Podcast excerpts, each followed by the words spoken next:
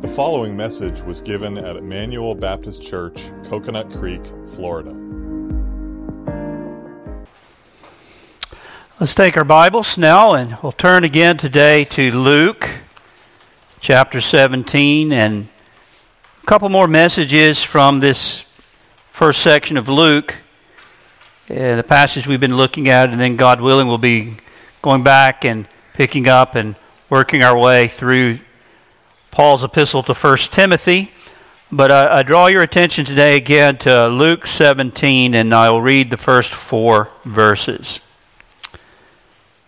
Then he said to the disciples, It is impossible that no offenses or stumbling blocks should come, but woe to him through whom they do come. It would be better for him if a millstone were hung around his neck and he were thrown into the sea than that he should offend one of these little ones. Take heed to yourselves. If your brother sins against you, rebuke him. And if he repents, forgive him.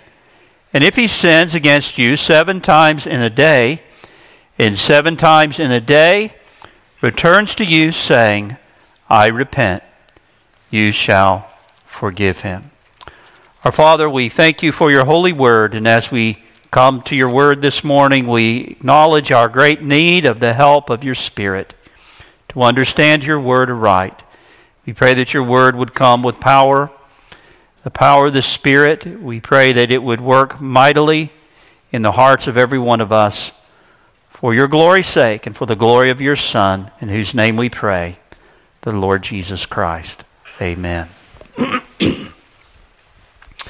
now, as I've been uh, telling you, and as we've been working our way through this text, it's a very important text when it comes to a very important matter, and that is the matter of maintaining healthy, harmonious relationships uh, with one another in the church. And just to review a little bit, we hear Jesus, Jesus speaks first of the activity of confronting one another in love. If your brother sins against you, rebuke him. And that was the focus of the message a couple of weeks ago. Uh, the situation envisioned is one in which a brother has sinned against you, and what are you to do when that happens? Jesus says, rebuke him. You're to point out to him what he's done in an effort to help him to see and his sin and to repent of it. And this we saw as a loving and biblical thing to do. And we also saw that there are many sins in our brothers or sisters we should simply overlook, that we should cover with a blanket of love. But when it's a sinful action that cannot be overlooked without harmful consequences, we need to address it in a spirit of meekness and gentleness in a spirit of love toward our brother and out of faithfulness to his soul. Any sinful action that cannot be overlooked without harmful consequences to him or to others or to the testimony of Christ and the church. Then we begin to consider the second part of the response that our Lord requires in this passage the duty of forgiving one another. Jesus says, if he repents, forgive him. And I asked and sought to answer two questions as we opened up what Jesus says here. First question is when must we forgive others? And the answer Jesus gives is only and always and immediately upon repentance. We saw that there's a very important distinction that we have to make a distinction between the disposition that is ready to forgive, eager to forgive, desiring to forgive, which we are to seek grace from God to have that disposition at all times against those who, uh, toward those who sin against us. But there's a distinction between that and the actual act of granting forgiveness itself, which can only be righteously expressed where there is repentance. If he repents, forgive him. On the other hand, when a brother comes to us saying, I repent, in other words, he comes, acknowledging his sin, asking for forgiveness, uh, we are to forgive him immediately, and we are always to do that no matter how many times he has sinned against us. Verse 4 If he sins against you seven times in the day, and seven times in the day returns to you saying, I repent, you shall forgive him. And then we took up a second question What then does it mean to forgive my brother? Now we saw that the foundation of forgiveness is uh, well, we just mentioned earlier, the, a heart that's ready to forgive. desiring to forgive, which again we are always to be. But that's not what forgiveness is in and of itself.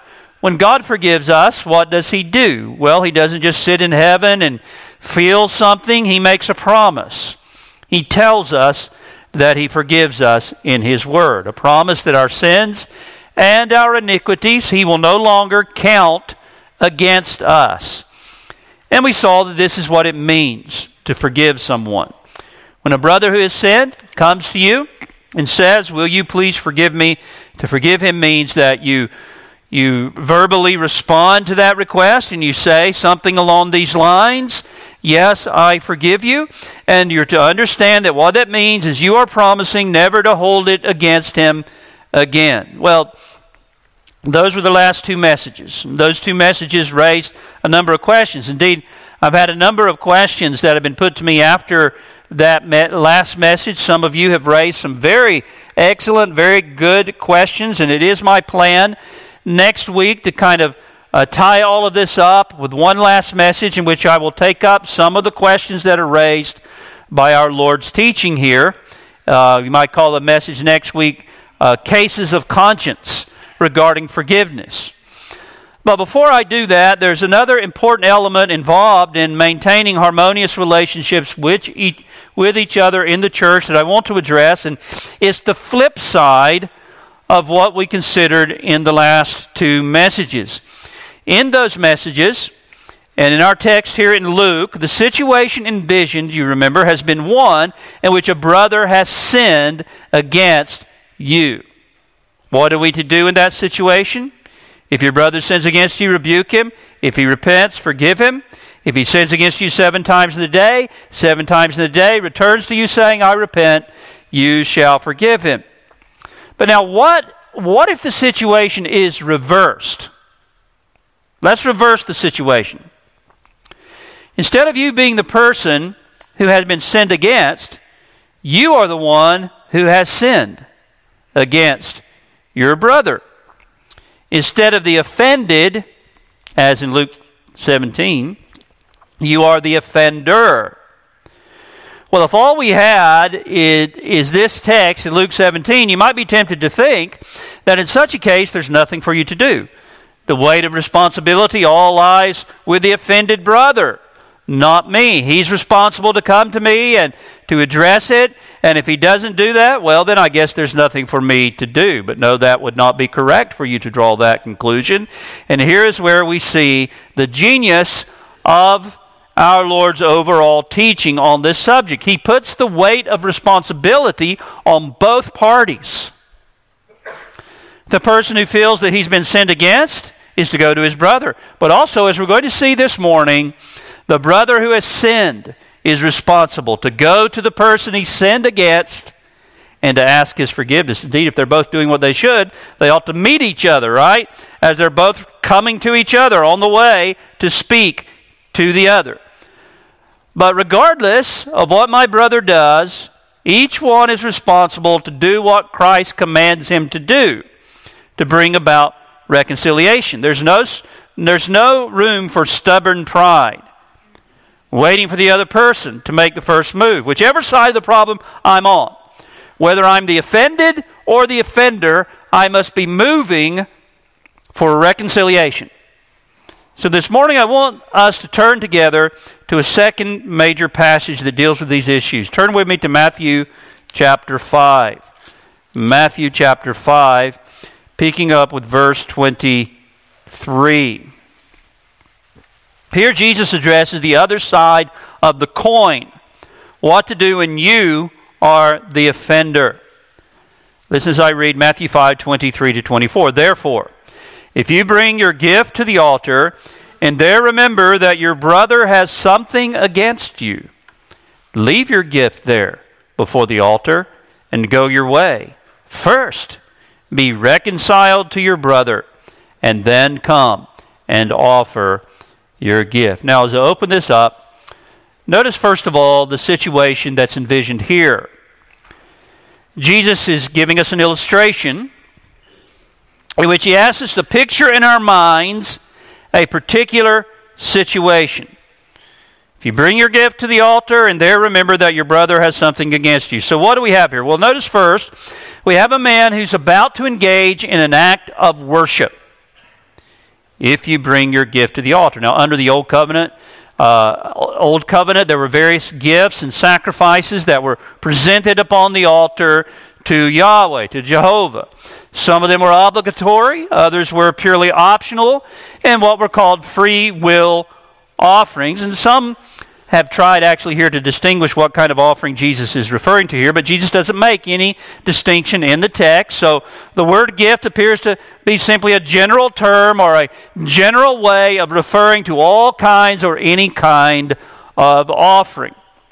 Now, of course, Jesus is couching his illustration within the context of the Old Covenant form of worship that was still in force when Jesus spoke these words. But the, the concept embodied in the illustration still impl- applies. If we set the illustration in the context of New Covenant worship, it's the same as Jesus saying if, if you come to worship in any way, public, private, family worship, either in prayer or in the reading or the hearing of God's word, in the offering of the sacrifices of praise and thanksgiving, or in the celebration of the Lord's Supper, if you come to worship God in any divinely appointed way, and there you remember that your brother has something against you.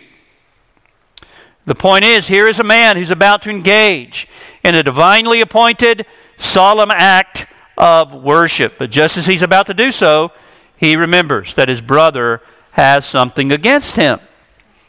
But now, what about this word something?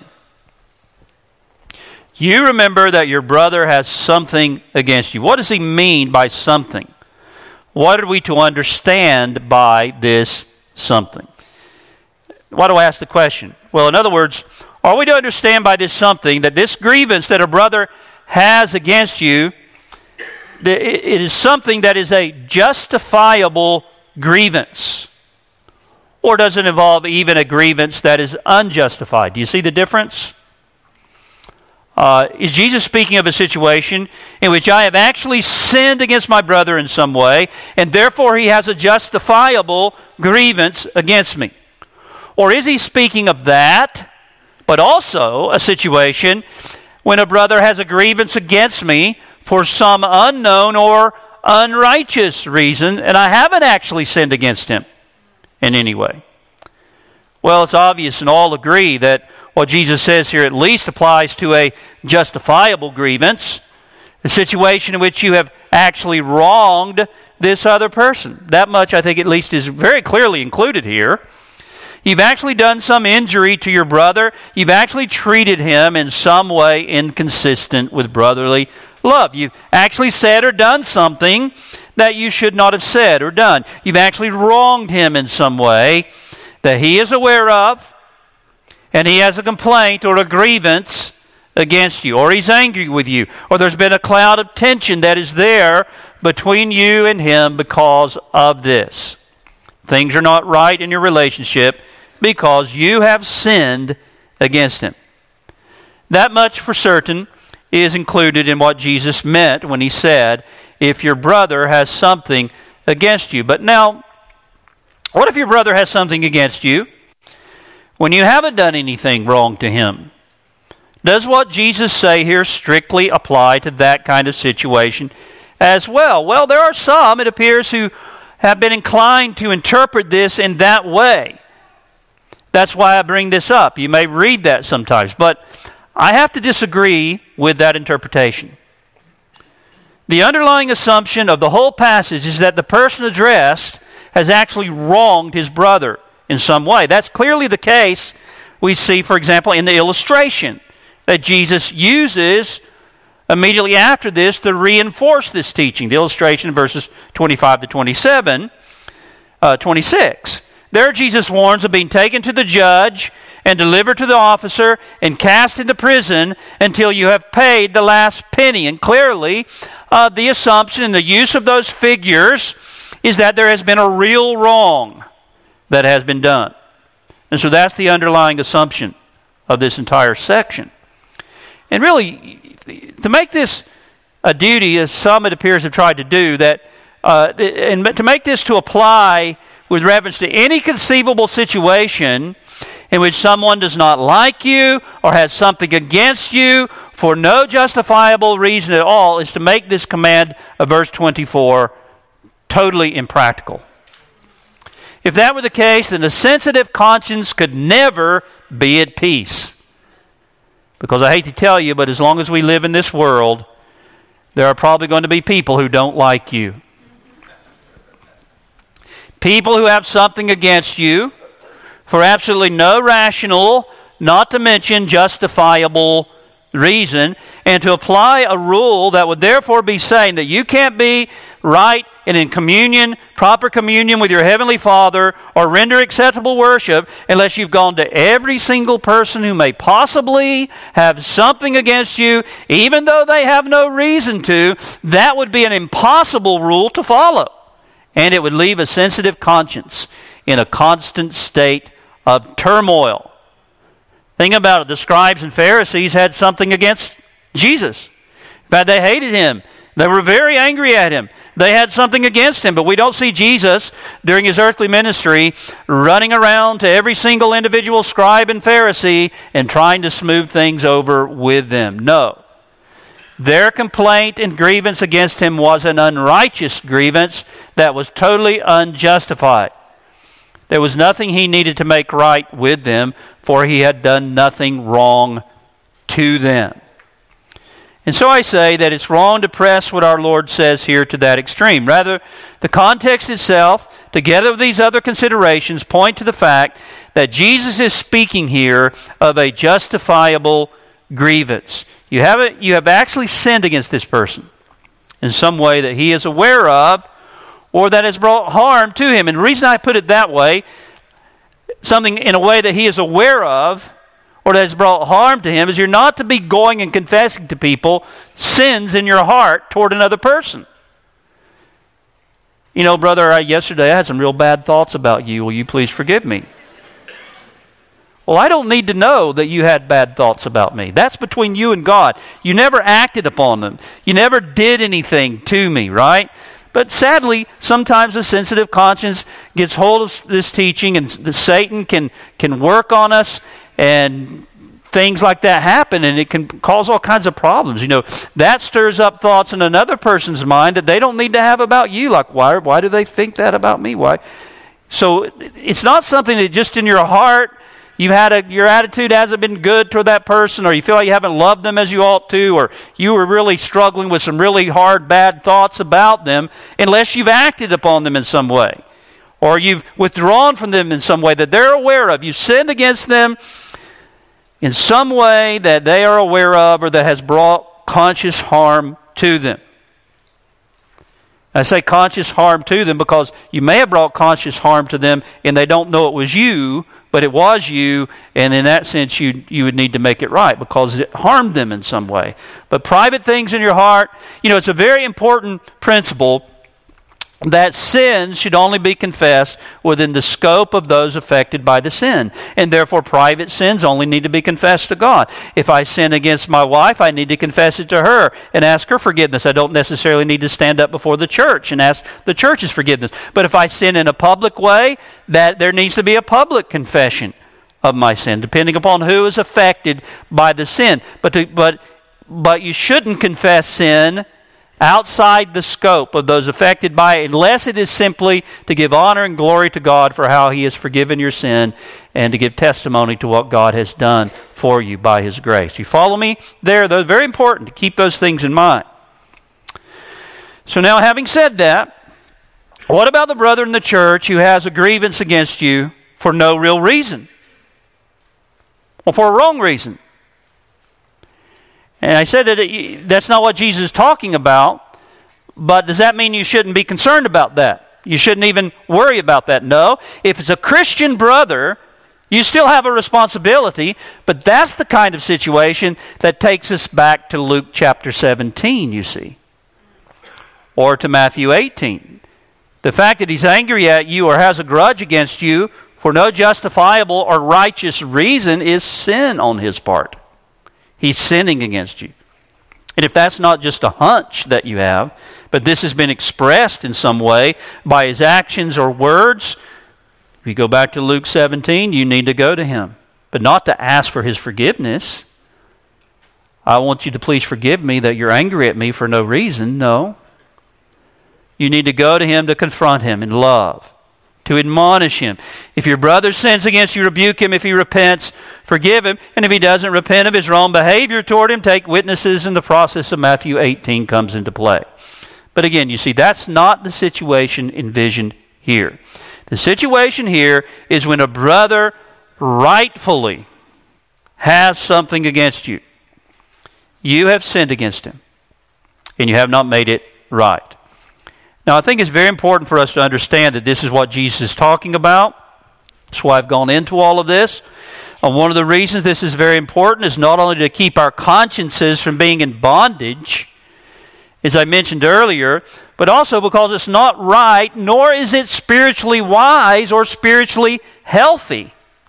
It's not good for you or for that person to ask a person to forgive you of a sin that you know in your conscience you did not commit. That Satan will have you confessing sins all over the place all the time that you did never committed. To do it just to, to appease him or her. No. If a man is accusing you falsely or has wrongly alienated himself from you, he doesn't need to be appeased by approaching him in a kind of weak, unbiblical way and saying, for example, something like this I'm sorry if I said or did something wrong, please forgive me. No, if you did nothing wrong, now it's not wrong to sometimes ask someone, maybe you did, and say, Was there something I did? But, but if you've done nothing wrong, you don't need to ask forgiveness. That brother doesn't need to be appeased and therefore allowed to justify himself in his sinful attitude. He needs to be shown that you did nothing wrong. And he needs to be confronted for having something against you. And I mean in a loving, gracious way, for having something against you for no just reason. You see, asking forgiveness is never to be used as a gimmick, as a pretense, a sham, just to relieve tension. When are we to go to our brother and ask his forgiveness? Is when we have, in fact, sinned against him in some way. That's the situation envisioned in our text. You have actually sinned against this person in some way that he's aware of, or some way that has, he has been consciously affected by. Now, Jesus doesn't say specifically how you have sinned against him. The expression is general. No doubt it's general on purpose so as to cover all cases, even the slightest. It doesn't matter how small or insignificant you might be tempted to think the issue is, if it is something, any something that your brother has against you, something you have done, something you have said, any something that is wrong, that sin has disrupted peace or produced tension in that relationship or erected a barrier between you and that person.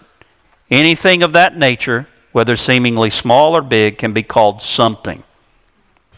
And therefore it's included. If you bring your gift to the altar and there remember that your brother has something against you. Well, so much for the situation that's envisioned here. Now, notice, secondly, the action that is commanded. And we don't have to spend a lot of time on this point because our Lord's directive is very straightforward, it's very clear. Here's a man about to engage in an act of worship. But then he remembers that his brother has something against him. So what is he to do? Verse 24 Leave your gift there before the altar and go your way. First be reconciled to your brother, then come and offer your gift. Jesus tells us, and I say it reverently, that you are to keep God waiting, as it were.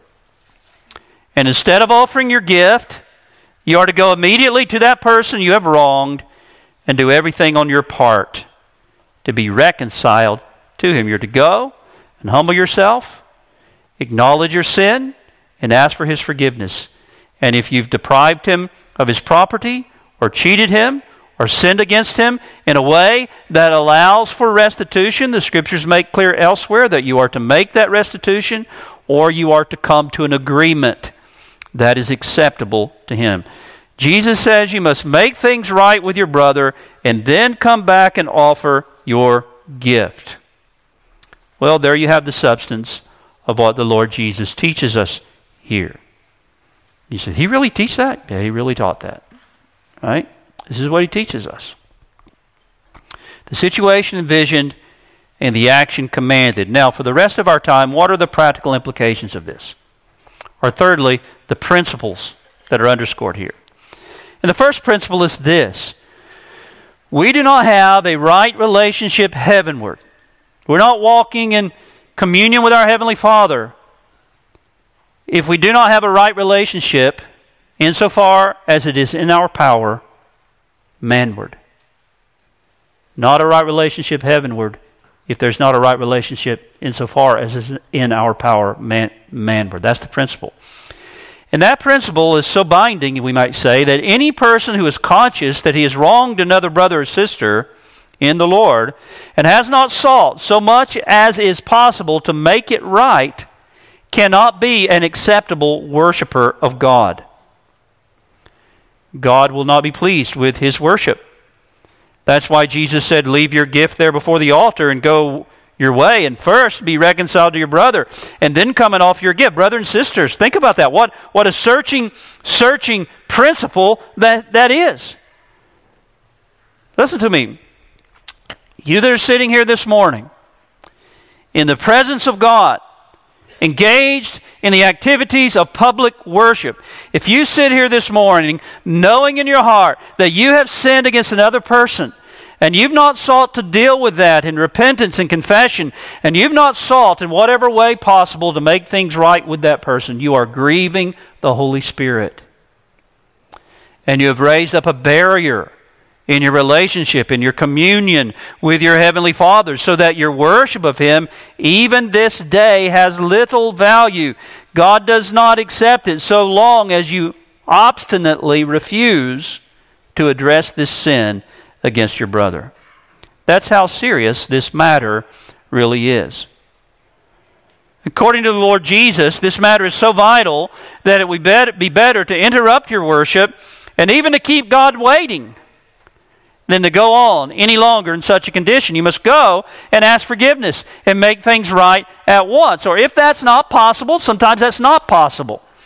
You don't want to stretch the principle beyond what's even humanly possible. Sometimes that's not possible, but you must at least purpose to do so as soon as circumstances will allow in God's providence.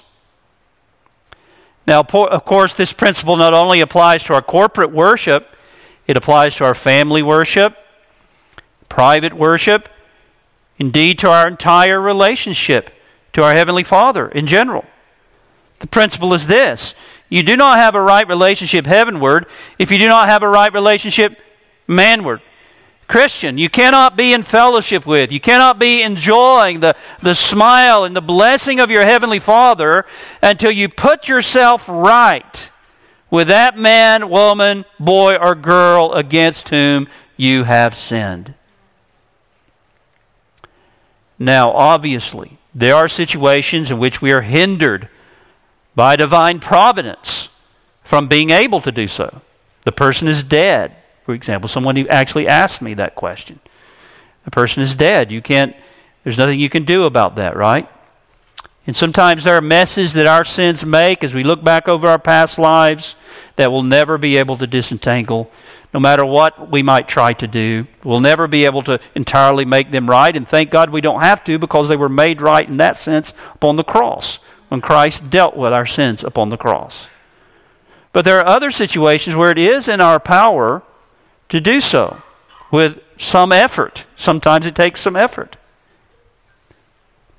But the opportunity is there. The per- but there are occasions the person's dead, the person's moved away, though you've tried, you can't locate them, or something like that. In such cases, when you've done everything you can, you are hindered by God's providence. And so the principle set forth in 2 Corinthians 8:12 comes into play.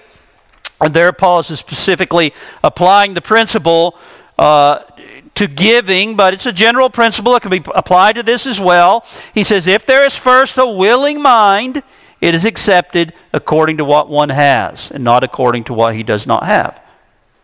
Provided you've done what you can and are hindered by divine providence, God accepts the will for the deed. There's nothing you can do. Otherwise, you cannot be properly related. Otherwise, you cannot be properly related to your Heavenly Father. You're hindering your fellowship with God, your communion with your Father, you're grieving the Spirit. You cannot be properly related to Him while you have not sought or refused to seek to make things right with that person you have wronged. Now, this is one of the most simple and fundamental principles of Christian living. And yet, it's amazing how many there are who seem to think they can somehow skirt around this principle. But, my dear friend, you can't do that. You can't weasel out of it somehow or skirt around it. You can't just ignore it. God's not going to let you do that. Now, the Apostle Paul understood this principle. That's why he said in Acts 24 16, I myself always strive to have a conscience without offense toward God and men. I actually, here, I actually like the old King James translation. Herein I do exercise myself always to have a conscience void of offense toward God and toward man. Notice this was a conscious, deliberate determination. I strive, I exercise myself, he says. The word means to take pains with something. As Paul sought to walk before God in communion with Him and in a godly life, a Christ honoring life, he was conscious of deliberately, actively taking pains with regard to this. It was a conscious exercise. It was also his constant exercise. He said, Herein do I exercise myself to have always, he says, always, at all times. And it was his deliberate constant exercise to have what? To have a conscience void of offense. Not only toward God, but also toward men. You see, Paul understood the principle that you really can't have a healthy relationship with God without pursuing a healthy relationship toward men. Paul understood the principle of our text. And he consciously, carefully, constantly regulated his Christian life by it. And what does it mean to have a conscience void of offense toward men? Well, it simply means, doesn't mean that you're sinless, but it simply means that there is no person that I am aware of that I have wronged or that I have sinned against, not merely secretly in my heart, but in a way they know of that has harmed them in some way that they are aware of, that I have not sought wherever possible to make it right. That's the principle. Very simple, practical principle. And in walking and living in that way, we maintain a conscience void of offense toward men, which means we're having to humble ourselves a lot, which is good. God gives grace to the humble, He stiff arms, He resists the proud. Means we have to be quick to confess and to ask forgiveness when we sin against another person. Now, let me get a little closer to your consciences. Let me ask each of you Can you honestly say that there is no person I'm aware of in the fellowship of this church that I have wronged or sinned against? Maybe it's not in the fellowship of this church, maybe it's some other context, some other Christian or someone. That I have wronged or sinned against, there's no such person that I have not sought biblically, so far as I was able to make it right. Is there anyone within the fellowship of this church? By the way, I'm not preaching these, these sermons because I think we got a problem with this, okay? I mean, we may have a guest here today and you say, man, they must be having real problems in this church. No. But I don't want to have problems, right? We have to learn how to address these things. And we have to be practicing these things, right? Is there anyone within the fellowship of this church into whose eyes you cannot look and say, Brother, sister, as far as I know, there is no sin that I have committed against you for which I have not sought your forgiveness. But if you can't say that or do that, then I remind you that the worship, well, I'll say this insofar as you determine to continue in that way, not to deal with that as soon as you have opportunity, then the worship that you're engaged in this morning is unacceptable to God. You may be in the right place, singing the right hymns, doing the right things, but God's not pleased with it. And Jesus tells you right here, plain and simple, what you need to do as soon as possible. Indeed, if possible, before you even leave this place today. You need to go to that person and you need to ask their forgiveness. My dear brothers, and sisters, God has blessed our church in amazing ways especially in the last couple of years. But listen, God's not obligated to continue to do that for another year. Should our church become marked by strife and schism, the Spirit of God will be grieved. And it will not be long before He, in large measure, withdraws Himself from us. God can remove His presence from this church, just as He has done from other churches that were once His but are not so now. Read the letters to the seven churches. In the book of the Revelation, Jesus warned, for example, the church at Ephesus, that unless they repented, he would come quickly and remove their candlestick out of his place. Well, where's the church in Ephesus now? Doesn't exist. There are churches in this very country that many years ago were shining lights, but now God is not there. Ichabod is written across the door. The glory has departed. May it not happen to our church. And Christ said, I will build my church, and the gates of hell will not prevail against it. He was talking about the universal church. The universal church of Jesus Christ still marches on, and it will never perish. Christ will always have a people on this earth who are faithful to his name. But many local churches throughout history have perished. God has left them, and they become synagogues of Satan instead of living temples of the Holy Spirit. And I would solemnly warn us, my dear brothers and sisters, that it can happen here. If we who are gathered in this place are grieving the Holy Spirit, in our relationships to one another. We may even keep on gathering week after week, and we may continue to be very orthodox and very reformed and all the rest, but it won't be long before God's presence is withdrawn and we're just going through the motions. If you ignore the things that I'm preaching to you today, going through the motions in our corporate gatherings to worship, going through the motions in our corporate gatherings to pray, going through the motions as our hearts and as the hearts of our precious children grow colder and colder and harder and harder, dear people, we need to examine ourselves. Do you have a controversy with a brother or sister in this place? You know, we, we love to talk about revival and we pray for revival. We long to see an outpouring of the Holy Spirit upon the church and to see more sinners converted, to see all of our children converted. It's very exciting to read about these things and to talk about what God can do. But, my dear friends, listen if revival ever comes to a people, it's most likely to come upon a people who are consciously and constantly exercising themselves not only to have a conscience void of offense toward God, but toward one another.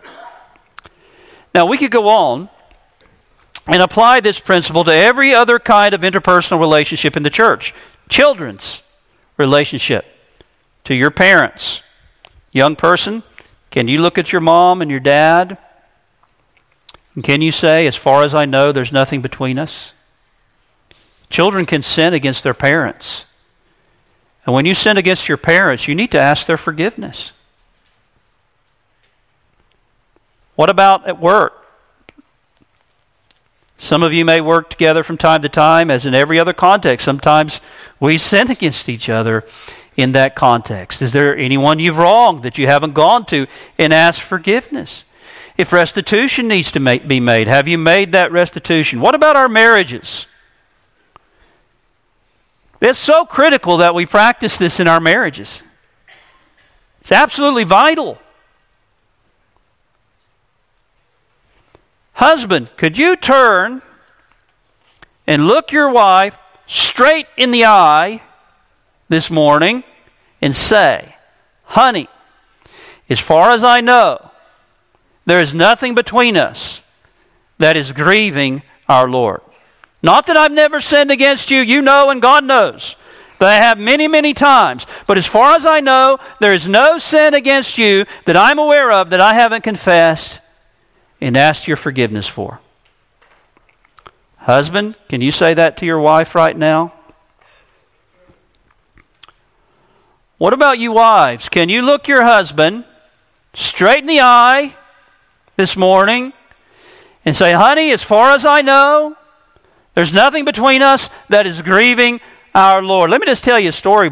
This is interesting, maybe, but I won't get too off. But we were traveling to a family conference one time, Kelly and I, and we were sitting in the car and uh, we were driving along, and I was enjoying our time, and I happened to make the co- comment, you know, I think our marriage is really going great, hon. We were we hadn't been married for very long, and I said it seems like we're just really getting along wonderful, and I was just going on, and I noticed Kelly was getting quieter and quieter and quieter, and uh, so I said, "Is there something wrong?"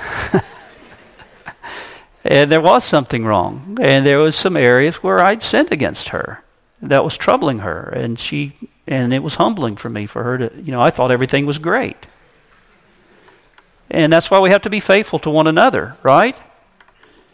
And uh, thankfully, she, she didn't like just tear into me, but she was gracious and she pointed out some things. And, and that's the way we should be with one another in our marriages, right? And when we sin against each other, we ask forgiveness. And uh, we we also point out, we say, you know, honey, you, that really hurt me when you did that. Now, I think you sinned against me. And we're, we deal with these things in our marriage. We don't let them go on and just develop over time and get worse and worse and worse and build up a, a, a more of a barrier in the relationship. Can you say, honey, as far as I know? It may be that some of you husbands and wives couldn't do that this morning and be honest. Well, what are you going to do about it? Jesus tells you what to do. Here in our text, very clear. It's not a complicated. You don't have to know Greek and Hebrew and go to seminary for seven years to understand what Jesus is talking about here. It's very simple. Simple. It's humbling to our pride, but it's very simple. Go to your spouse, confess your sin, ask for his or her forgiveness. Oh, well, my wife knows that I didn't mean it when I yelled at her. No, my friend, when you sinned against your wife, you need to humble yourself and ask God's forgiveness. And then you need to ask her forgiveness. And listen, whether it be a brother or sister in the church at large, or your spouse, or whoever, genuine confession means, now listen to me, it means that you do not shift the blame. Not even a little bit. You don't make excuses. How many times do you hear that? Well, I, I hear it in marriage counseling. Well, I know I shouldn't have done such and such, but here's what she did, or here's what he did. Well, I immediately know that this person is not really repenting. They're shifting blame, they're making excuses. You don't make excuses. Yeah, maybe she did do this, but we're not talking about what she did. We're talking about what you did, right?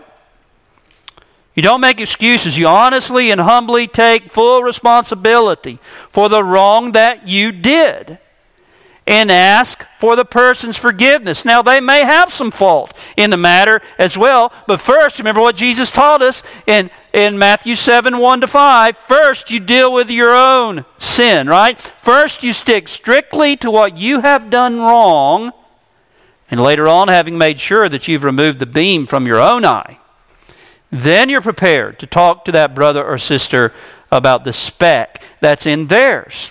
And let me just add one other thing here. I don't want to be too nitpicky, but I think this is important. I mean, sometimes we know what someone means when they say this, but I want you to think with me. To say I'm sorry is not really the same thing as asking for forgiveness.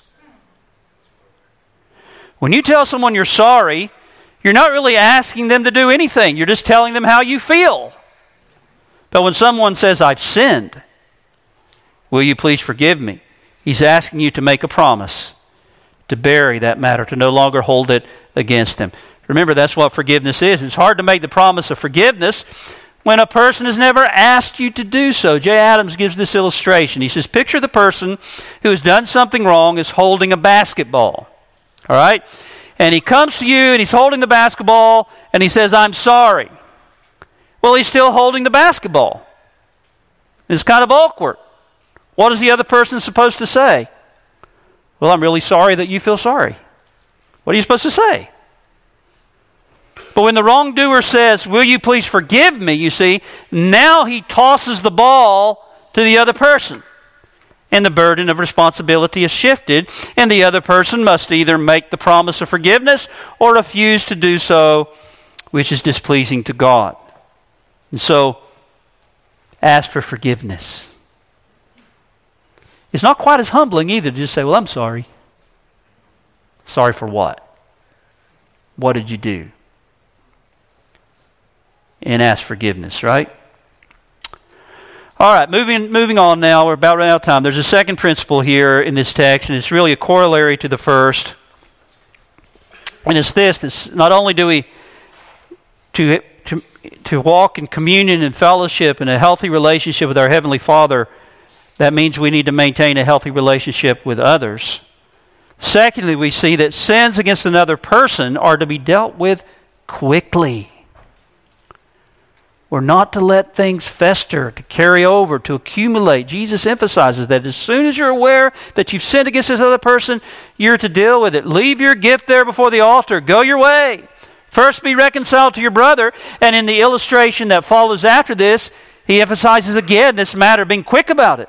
Verse 25 Agree with your adversary quickly while you're in the way with him. The slightest breach must be quickly dealt with. You're not to say, oh, well, it will blow over after a while. Nothing to be concerned about. No, as I pointed out a few weeks ago, remember the words of the wise man in Proverbs 17 14. The beginning of strife is like releasing water and you remember the illustration I used, the gigantic hydroelectric dam. What happens if that dam gets a little crack in it and a little water seeping through there? Well, unless that crack is quickly repaired, the water seeping through it will cause it to wear and to gradually get bigger and bigger. It won't just go away by trying to ignore it, like maybe you're trying to ignore that drip that's happening in your sink in the bathroom. It's not going to go away, it's going to get worse. And there'll begin to be more cracks in that dam, more cracks until finally, suddenly, unexpectedly, that whole dam, it just bursts and the whole countryside is flooded and many people's lives are affected and destroyed. So it is with a little breach in a relationship that's left unrepaired. A little breach between brothers in Christ, a little breach in the unity of the church, Little breaches in the relationship between husbands and wives that are not quickly dealt with. All it takes is a little crack, unprepared, and the door is open for the devil to squeeze in and to wreak all kinds of havoc. You remember what Paul said in Ephesians 4:26? Be angry. Sometimes there's such a thing as righteous anger. Be angry and do not sin. Do not let the sun go down on your wrath nor give place to the devil. There we have the same principle. Make things right quickly, or you're going to give opportunity to the devil. And you can be assured that if you give him opportunity, he will take it. And he's pretty skilled. He's been doing it for thousands of years. You give him opportunity, he will take it. He never misses a chance when it's given to him. If I might give another little personal story here, I, I can think of numbers of times I don't think Kelly mind me saying this.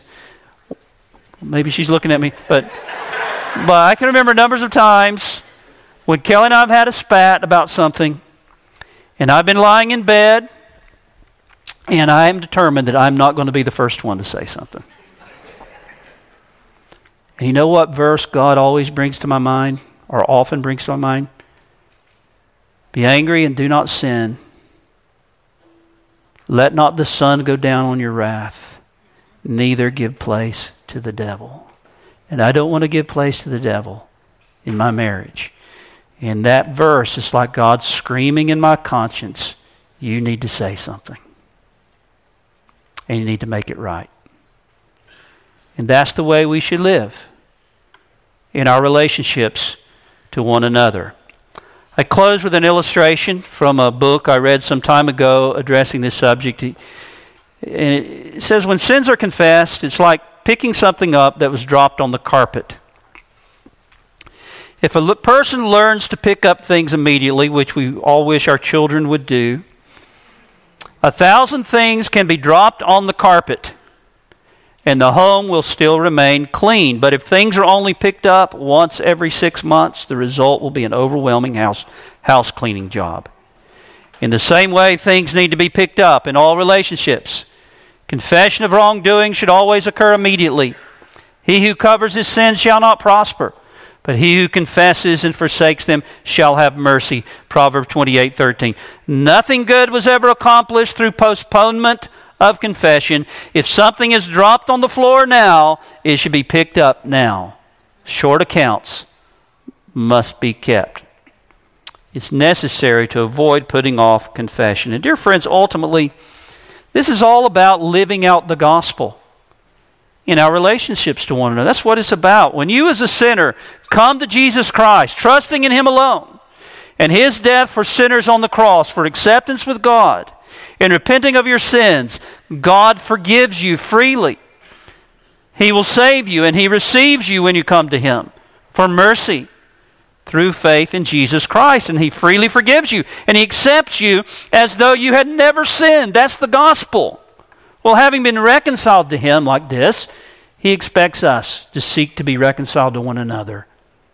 He expects us to forgive one another, even as God for Christ's sake, has forgiven us. And when we are aware that we have sinned against a brother or sister, He expects us to make it right with them insofar as it's possible to do so. And when we do these things, when we live this way in our homes, in our families, in our church, we are walking in step with the gospel that we believe, and we're living out the gospel. We're living it out in our relationships to one another. And we're maintaining not only healthy relationships to each other, but healthy communion and relationship with our Heavenly Father. Living in unbroken communion with the God who has saved us and reconciled us to Himself. So, in light of these things, let me close these last three messages, or two messages, however many. Let me close this morning by asking you, how is it with you? Is there someone you've wronged in a way they're aware of, a way that has brought harm to them that they're aware of, and you've not humbled yourself and asked their forgiveness? Let me exhort you to do so. Or is there a person that I have not approached over wrongs they have committed against me that have separated us and divided us and caused an alienation between us, and I've not gone to that person to seek to address it? Or is there a person that I've refused to forgive? Who sought forgiveness? Or someone I'm not even willing to forgive? I have no desire, no heart to forgive. Well, you need to confess that as sin. Cast yourself upon Christ for mercy. His blood can cleanse us and does cleanse us from all of our sins and ask him for his the help of his Holy Spirit to help your you to do what you're called to do, to change your heart. And then you go then you set out from that point and you begin to obey what the Lord has called you to do. Amen. All right, let's pray together. Our Father, we thank you for your word. It is sharp at times, it cuts, it is so sometimes painfully clear but it comes from your heart of love toward us, your people. So we pray, Lord Jesus, that you would pardon our failures in this area. Surely, Lord, this reminds us of how dependent we are upon your perfect righteousness and your shed blood. Lord, we have so often failed. Our hope is in you and in the gospel. But Lord, we don't want to be those who make the gospel an excuse to continue in sin. But we pray that you'd help us to change and help us to act in obedience to the things that you have taught us from your word this morning. And we ask it in your holy and precious name. Amen. We hope you were edified by this message. For additional sermons, as well as information on giving to the ministry of Emmanuel Baptist Church and on our current building project, you can visit us online at ebcfl.org. That's ebcfl.org.